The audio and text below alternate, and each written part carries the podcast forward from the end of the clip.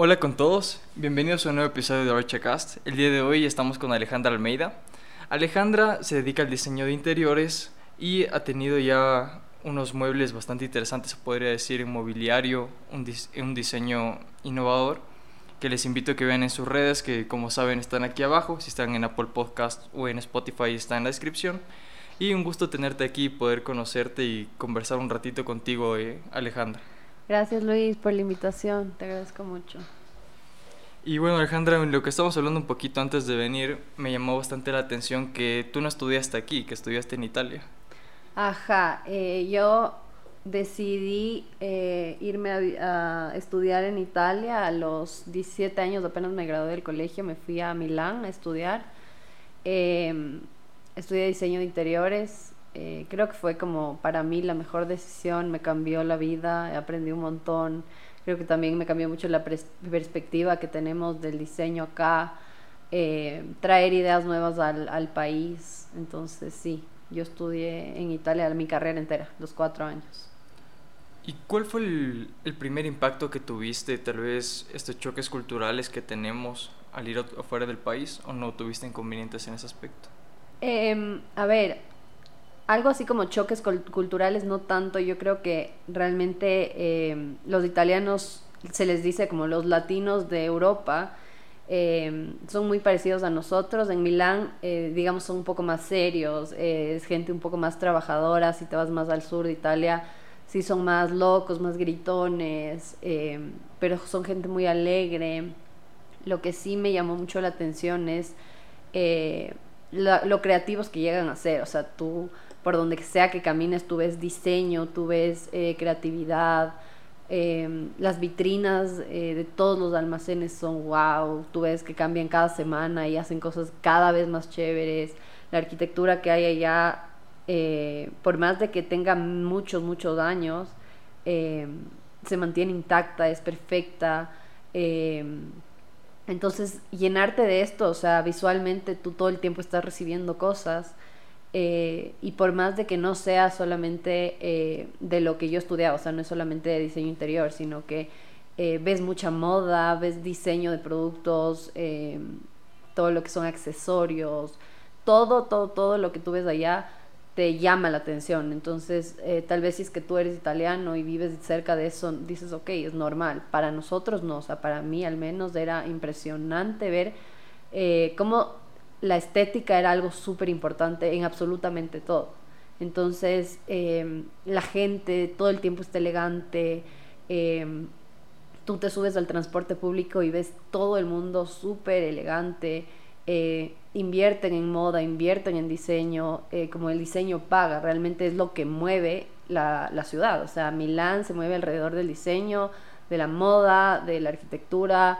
Entonces, eh, ver que realmente un país se puede mover por esto, em, me llamó la atención. Dije, ok, todo esto podemos llevarlo a nuestro país, podemos hacer muchas cosas que, digamos, estamos muy atrasados.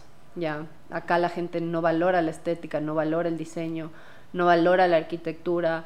Em, entonces creo que tenemos mucho que aprender, mucho que absorber de esas culturas, por ejemplo. Claro, y vienen a ser dos caras eh, totalmente opuestas, ¿no? Porque si tú me mencionas ahorita que ahí en cambio lo que se le da prioridad es al diseño, que en todo lado está el diseño y en verdad aquí es bastante ignorado ese tema, porque la mayoría de veces cuando alguien diseña piensa que solo dibuja, no lo ven todo el proceso de reflexión que lleva detrás del diseño.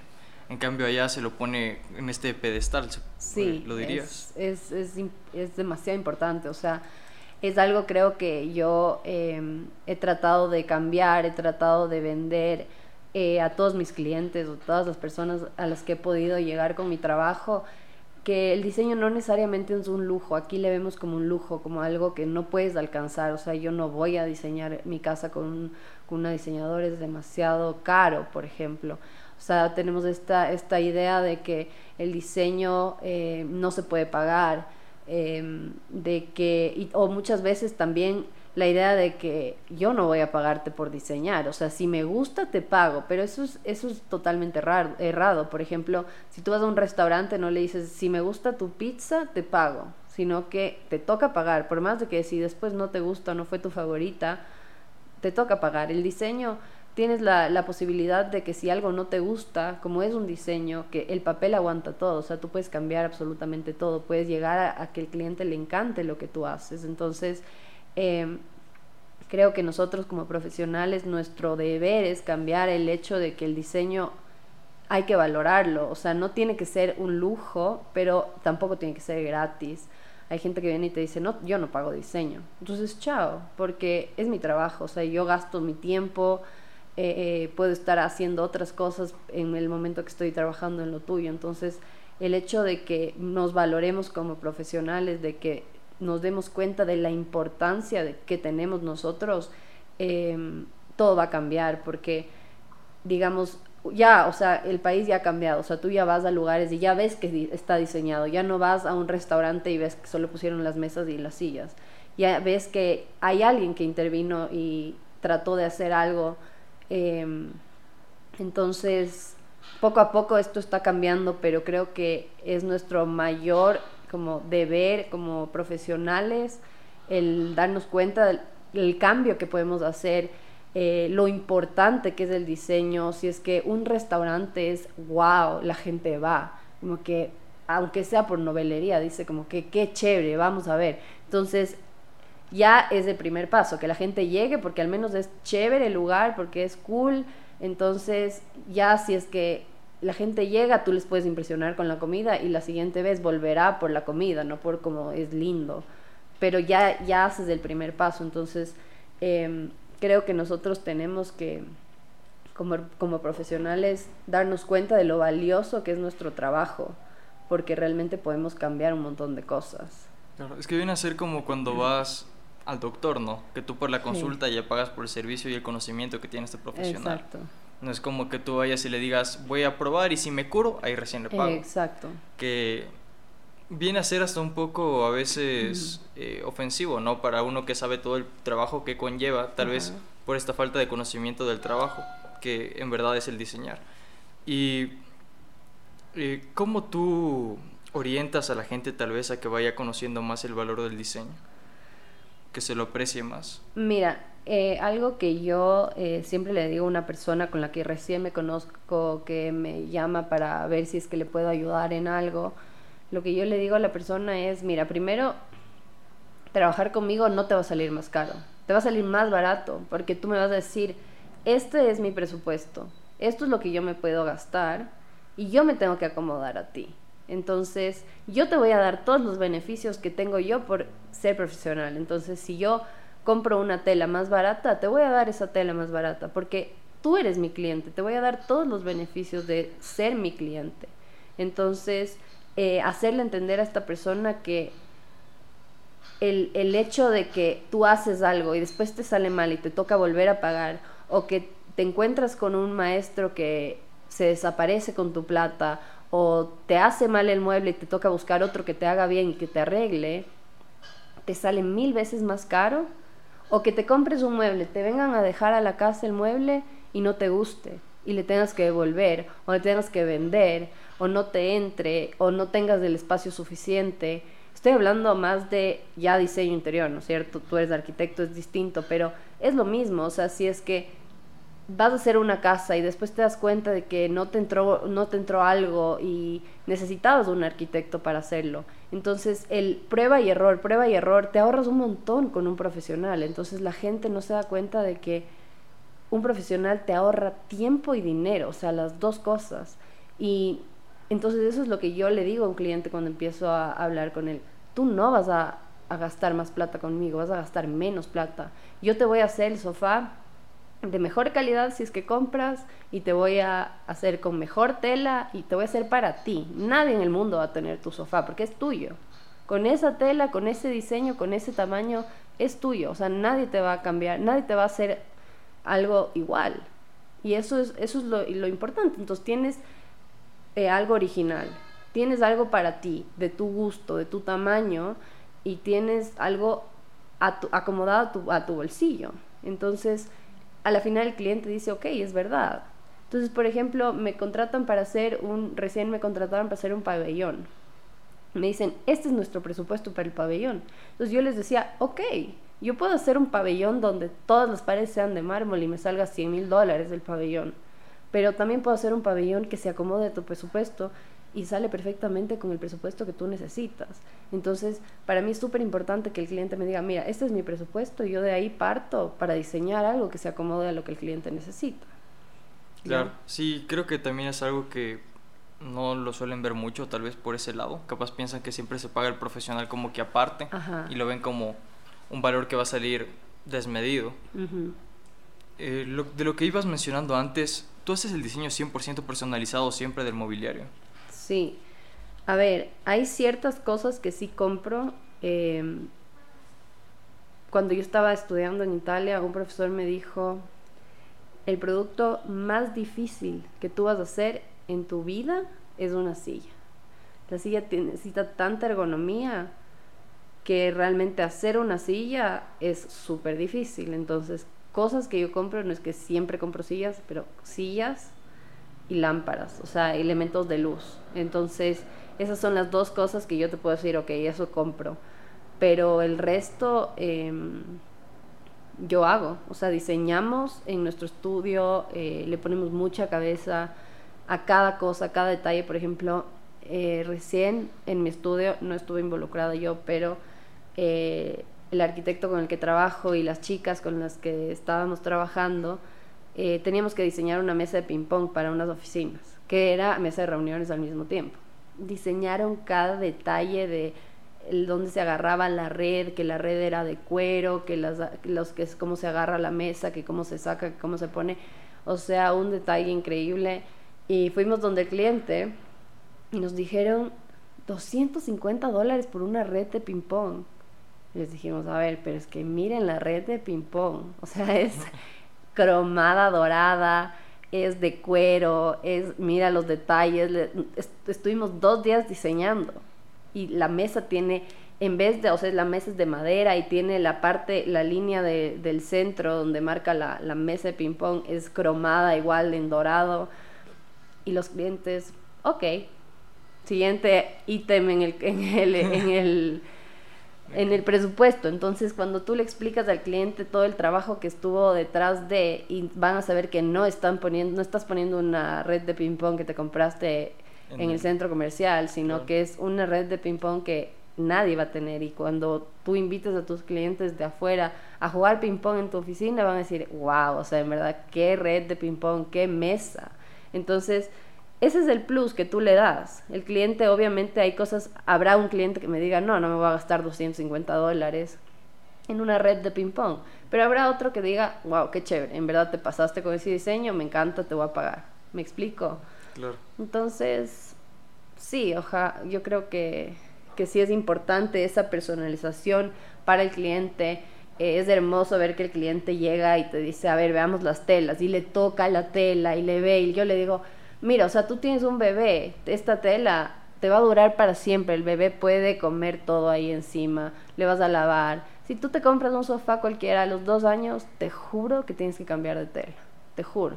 Entonces, a la final pagas igual por mi sofá que si te compras, o tal vez menos por mi sofá, pero vas a tener una tela que es de la mejor calidad, que eso no te pasa cuando compras. Cuando compras la tela es la peor. Claro. Y también el... ¿Sabes qué se me hace muy interesante, sobre todo de tu carrera y tal vez de también cómo abordan las cosas ustedes? El repensar los objetos cotidianos.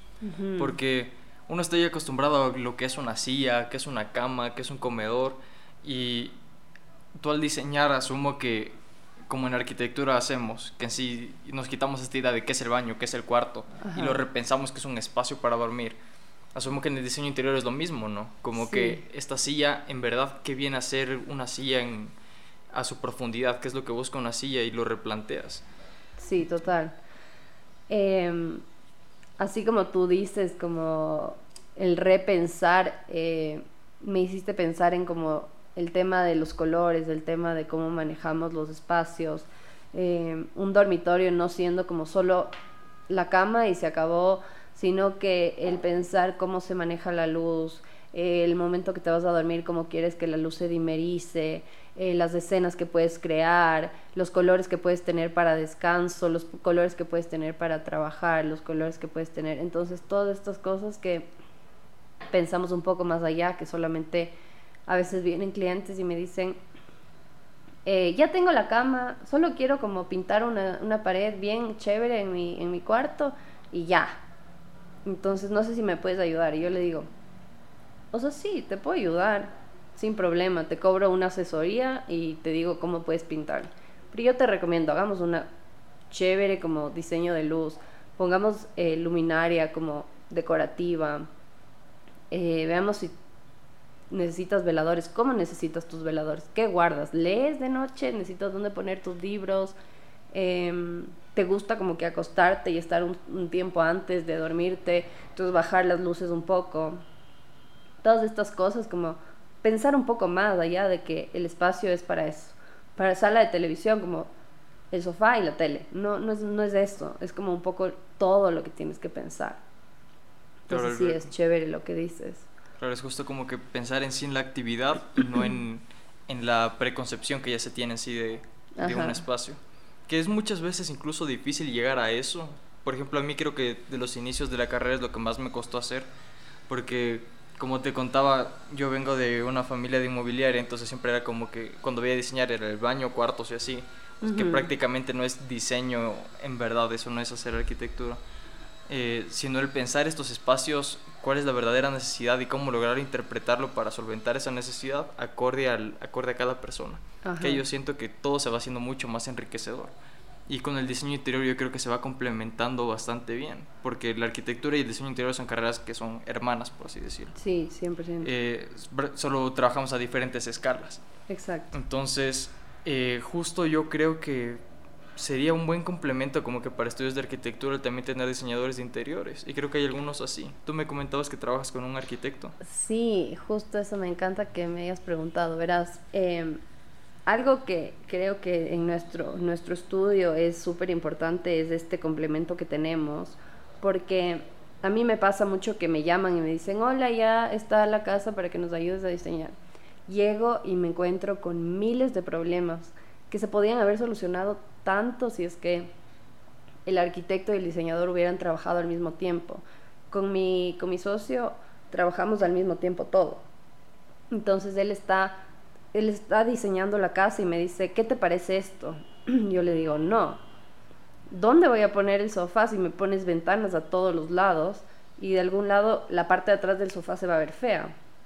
Cosas simples como ¿Te parece que primero entre al, baño o primero entre al closet? Entonces, em, son cosas que es, yo creo que es fundamental y es algo que tenemos que cambiar ya en la arquitectura, eh, porque el diseño interior con la arquitectura debe trabajar al mismo tiempo. Claro, es que sí me parece que se ha dejado un poco de lado el diseño interior de, de la arquitectura, tal vez en el medio en el que estamos, porque normalmente la arquitectura se le ve como algo eh, un poco más orientado a lo técnico aquí, como que se trabaja con los ingenieros y en la construcción, pero el, como se está planteando ahorita ya las cosas, que se busca hacer una arquitectura más para las personas, más personal, eh, personalizada, que actuales necesidades, para llegar al nivel de detalle que se necesita, sería un buen complemento siempre tener un diseño de interiores, un diseñador de interiores a, a tu lado, ¿no? Para que te dé esas críticas. Sí, sí, sí. O sea, creo que es, es fundamental y si es que en algún punto tú vas a, hacer arquitectura, es súper importante que te guíes con, un diseñador porque hay cosas, por ejemplo, otra, otro ejemplo, eh, estamos diseñando una casa y el arquitecto me dijo, voy a hacer las ventanas triangulares de los cuartos, como la, la casa tenía un techo a dos aguas. Entonces la parte de arriba de la ventana se hacía triangular. Entonces yo le dije, no, la ventana tiene que ser recta y arriba le dejas pared rectangular, pero no puedes hacer, hacer eh, la parte de arriba triangular. Y él me dijo, ¿por qué? Porque ya me pasó que fui a una casa y tenía, me pidieron que les ponga cortinas. Tenía que poner cortinas en los dormitorios y teníamos un triángulo arriba porque los clientes querían 100% blackout, no querían nada de luz dentro del espacio y este triángulo me tocó La única manera de poner cortinas es poner un triángulo de cortina fija y de ahí la cortina más abajo otra cortina que baja y sube. Entonces, o tienes el triángulo siempre descubierto y no tienes blackout nunca, o tienes una cortina ahí puesta horrible en la ventana. Entonces, ¿para qué tienes una ventana triangular si después te toca ponerle una cortina? O si no, ¿para qué si nunca vas a poder dormir sin la luz si es que quieres descansar, por ejemplo?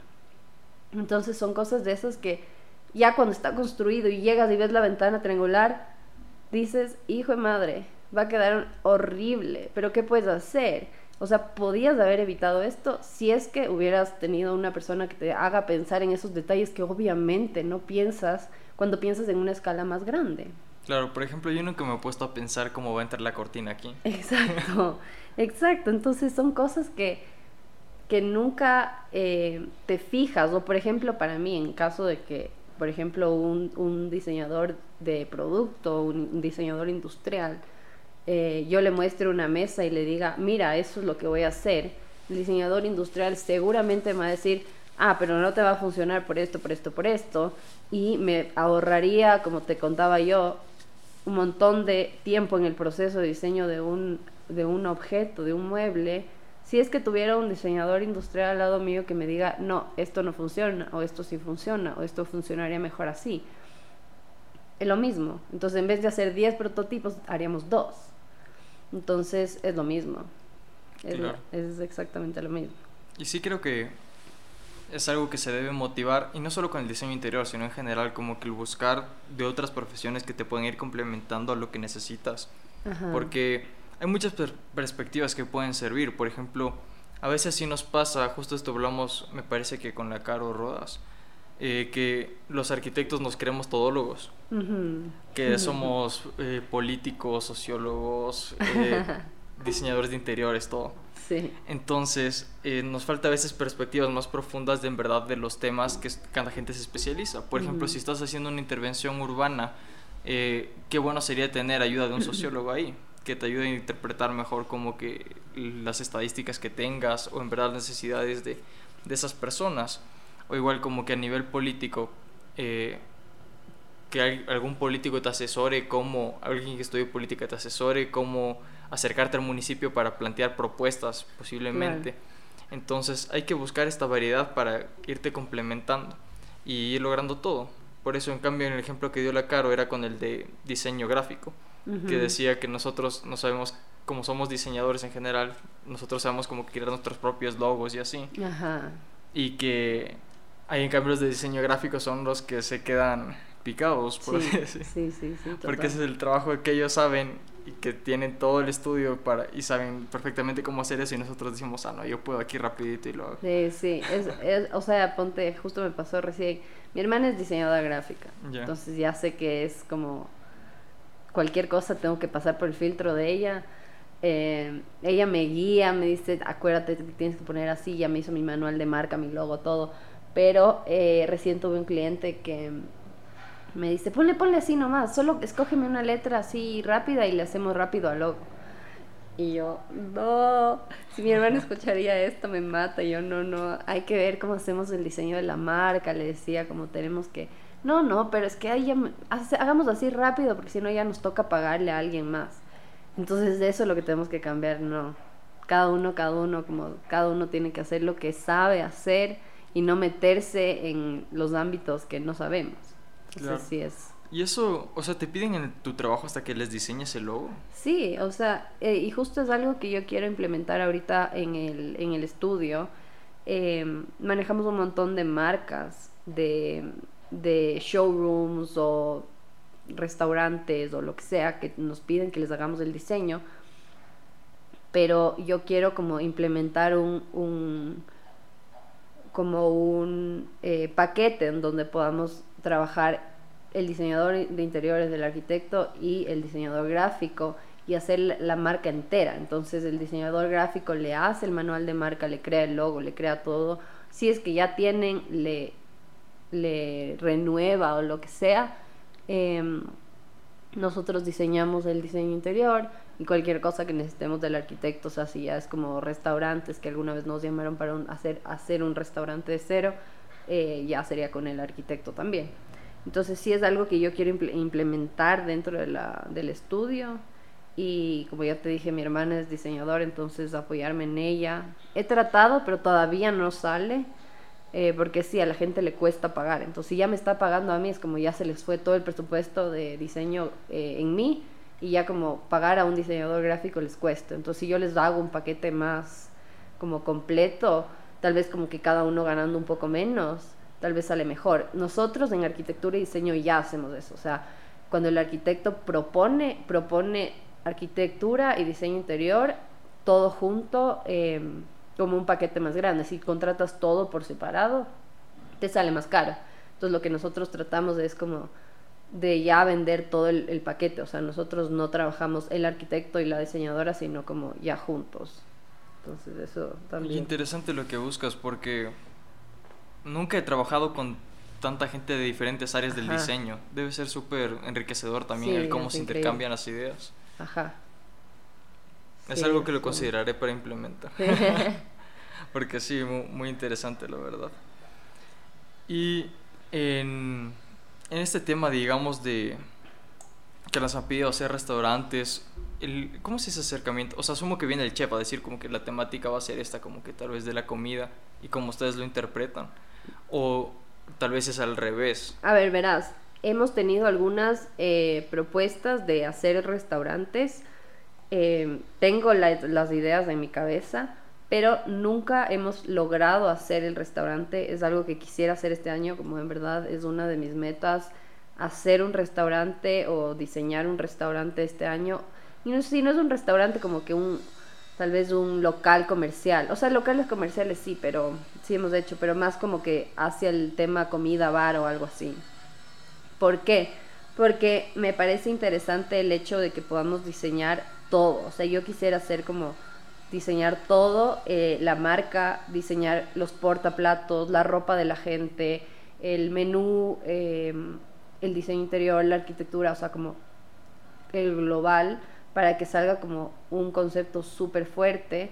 Em, hay empresas, hay como ya estudios de diseño que se dedican a esto, a hacer solo retail y, y, es chéverísimo, o sea, a mí me parece increíble. A mí no me gusta dedicarme solo a algo porque creo que aprendo de todo. Me gusta hacer casas, me gusta hacer locales comerciales, me gusta hacer... Está bien especializarse, pero a mí sí me gusta hacer de todo. O sea, he hecho consultorios médicos, por ejemplo. Y, y eso como me ha enseñado un montón de cosas, como reglamentos de qué materiales puedo usar dentro de un consultorio Em, telas que se limpian solas, cosas así que salieron con el COVID, por ejemplo. Entonces, em, me gustaría, o sea, es como uno de los retos de este año, quiero ver si puedo lograr hacer un, un restaurante o algo así como global, donde podamos diseñar absolutamente todo así, lo más mínimo. Y lo que me contabas que hasta cómo se vestirían, digamos, los, los meseros y esto. O sea, ¿tú has entrado también al diseño de modas? No, no, no. No sería tanto como un diseño de moda, sino que dentro de la persona que diseña eh, la marca, em, diseña estas cosas, como que el menú diseña... Hay, hay veces que usan como estos delantales, ¿has visto? Entonces puedes diseñar el delantal con la marca, eh, cómo se visten. Tratamos de hacer con una marca que estamos haciendo en Guayaquil de perfumería, eh, tratamos de hacer esto. Yo les ayudé como a escoger la vestimenta de las personas, a diseñar la tienda. Eh, quise ayudarles con el tema gráfico, no les alcanzaba el presupuesto, pero eh, un poco sí les guié en colores que teníamos que escoger y todo. Estamos en proceso con ellos. Vamos a hacer una, marca, una, una tienda como piloto, porque tienen como 15 tiendas y algunas islas. Entonces vamos a hacer una tienda, a ver cómo nos va con el cambio de imagen y según eso como ir cambiando el resto. Entonces, sí, pero no es lo que quiero exactamente, o sea, quisiera más como un restaurante o algo así. Claro. Ajá. O sea, sí te enfocas como que, o sea, últimamente te has enfocado esto del desarrollo de la marca en total también. Ajá, o sea, sí, estoy, estoy esperando a ver qué sale, pero sí quisiera, creo que es algo que quisiera hacer. Sí, está interesante explorar eso. Porque es que una marca, cuando uno ve una empresa, interviene en todo. Sí, es justo lo que tú dices, cómo se viste, cómo es el logo, los ideales, cómo se representan a través de eso. La misma arquitectura también puede ser una representación de lo que busca expresar una marca. Eh, no sé cómo lo verán otros profesionales, justo por lo que hablábamos antes de, de iniciar, de que hay muchos que el lado comercial lo ven como lo terrible. Entonces, como que el diseñar una marca, no sé qué también lo vean. Eh, pero yo sí creo que es algo esencial. Sobre todo como que también ir desarrollando marcas eh, tú como persona, porque ahorita cuando, desde que tenemos las redes sociales, básicamente tú eres una marca. Sí. Eh, sobre todo si buscas alguna forma también de generar ingresos a través de estos medios. Eh, todo lo que tú subes es representación de quién eres y básicamente es lo mismo que ir haciendo una marca y irla construyendo. Sí, total. Entonces, el, se me hace interesante esta interacción que tú vas creando. ¿Y el estudio cómo surgió? Em, a ver, yo me gradué y estuve, o sea, mi idea era quedarme un tiempo en Italia, ganar experiencia, hacer algo allá, pero eh, en Milán tú eres uno más, o sea, todo el mundo es, todo el mundo es diseñador. Si no es diseñador de modas, eres diseñador de interiores, o si no eres diseñador gráfico. Entonces, em, yo busqué trabajo allá, me ofrecían un montón de trabajo gratis, o sea, no te pago nada. Ya. Eh, o te pago 400 dólares, euros, que era como lo básico, que lo mínimo que puedes pagar allá. Y eh, la rienda me costaba 800. Entonces yo pensaba, o sea, eh, por más de que quiera acomodarme a tener una vida con 400 euros, era imposible. Ciudad, la Milán es la ciudad más cara de Europa, como la segunda o tercera ciudad más cara de Europa, entonces realmente vivir con eso era imposible. Entonces me puse a pensar y dije, no, realmente acá no soy nadie, hago lo mismo que todo el mundo. En Ecuador puedo hacer algo, en Ecuador puedo cambiar algo, eh, puedo crear mi nombre, puedo aprender un montón, o sea, tengo miles de lugares para intervenir, miles de cosas que hacer, un montón de conocimiento que llevar. Entonces, eh, yo llegué acá no estaba tan animada en buscar trabajo porque eh, sí soñaba con, abrir mi marca, entonces eh, me acuerdo que así me decían mis papás, ah, mira, le conocí a esta chica, está buscando diseñadoras, eh, ando esta entrevista y yo iba así, ah, ok. Fui a una entrevista, tenía justo dos entrevistas y las dos me salieron como el mismo día, a la misma hora. Entonces decidí irme a una que por suerte no me salió nada. Em, y ya, y nunca más busqué trabajo. Tuve la suerte que mi tía eh, me dijo, Ale, necesito remodelar, remodelar este lobby de este edificio, era presidenta de un edificio. Eh, y le dije, ok, hagamos. Me choqué full con, con que no encontré nada. Yo hice mi, mi tesis en diseño de iluminación, diseño de luz. Ya. Entonces... Y aquí no había nada del inventario que estaba allá. No había nada. Yo en mi tesis usaba unos, los perfiles LED que ahora ya hay en todo lado. Entonces usaba los perfiles en paredes, en techos, en todo en mi, en mi tesis. Em, entonces llegaba acá y yo iba al foco. Hola, ¿saben dónde hay estos perfiles? Y nunca habían visto esto hace seis años, ¿no? Entonces todos como, no, no, no, no, me iba a mil lugares, eh, nadie sabía dónde habían, no existían yo ya tenía el diseño del lugar, no encontraba las luces, no encontraba nada. Entonces eh, estaba en el foco, viene un señor de la nada y me dice, hay una chica que, que está dedicada a esto de las luces y acaba de traer estos perfiles. Yo vi que ella se trajo. Era un maestro. Y yo, ya me das el número, le llamé. Hasta ahora somos amigas, estuve en Casas Project recién, son los de LSD eh, y ella fue como un ángel, o sea, este señor fue como un ángel que me llevó a ella, pude hacer mi primer proyecto, me fue súper bien, eh, me tocó duro. Eh, ahora, por ejemplo, me, sé que el metro de Gypsum está entre 15 dólares más o menos. el maestro que me hizo en ese tiempo me cobró 22 dólares, no me voy a olvidar. Entonces, sí, como que la pagué caro, pero fui aprendiendo. el, el hecho de ser mujer es difícil, los maestros se aprovechan.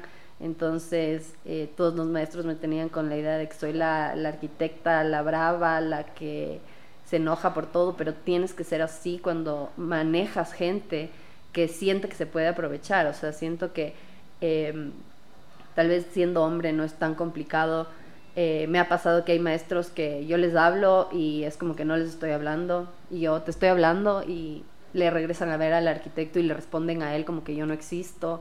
Entonces eh, fue duro, empecé solita. Eh, después de eso, como que la gente vio mi trabajo, me salieron más cosas y más cosas. Em, me tocó duro, no te puedo decir que gané plata en mi primer proyecto, perdí plata, pero a la final como la gente, vas aprendiendo cómo cobrar, vas aprendiendo cómo manejar gente, vas aprendiendo qué hacer, eh, proveedores, eh, te peleas con maestros, te quedan pésimo, eh, ha sido súper duro, pero creo que ya como después de tanto tiempo ya logras hacer un equipo, es súper difícil eh, pataleas un montón, no vas a vivir de eso tal vez el primer año, te toca apoyarte de, tu familia si es que puedes, pero es súper difícil. Em, pero a la final es, o sea, se puede, se puede eh, sacar un estudio adelante. Eh, ahora tenemos tantos proyectos que necesitamos gente. Em, hemos crecido, o sea, al principio no tenía una oficina, hice yo mi página web sola hice yo todo, como tú decías, hice mi marca sola. Ahora ya tengo a mi hermana que me, que me hizo la marca de nuevo, pero realmente hice todo sola. Eh, a la final ya me, me, junté con mi socio y eh, nos conseguimos una oficina chiquitita, una oficina tan chiquita que no tenía ni baño. Nos tocaba bajar como que a la planta baja del baño. Eh, después ya crecimos, nos fuimos a una más grande, ahora ya estamos en una mucho más grande.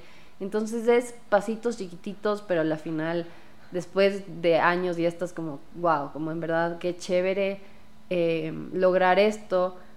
Eh, hay cosas como el Casas Project que sí te lanzan como a que la gente sepa más de ti, sepa quién eres, entienda cómo eres, cuál es tu estilo. No me gusta hablar de estilos, pero más o menos hacia dónde vas cuando haces las cosas. Eh, entonces, nada, creo que sí he tenido suerte, porque sí no puedo decir que, que bestia que, que no me, no me ayudó la vida, pero por ejemplo, ya con el primer proyecto ya puedes mostrar, eh, el mostrar tu trabajo es súper importante, es vital, o sea, si no muestras lo que haces, nadie va a saber qué haces, nadie va a venir a golpearte la puerta como, hola, necesito un diseñador o un arquitecto.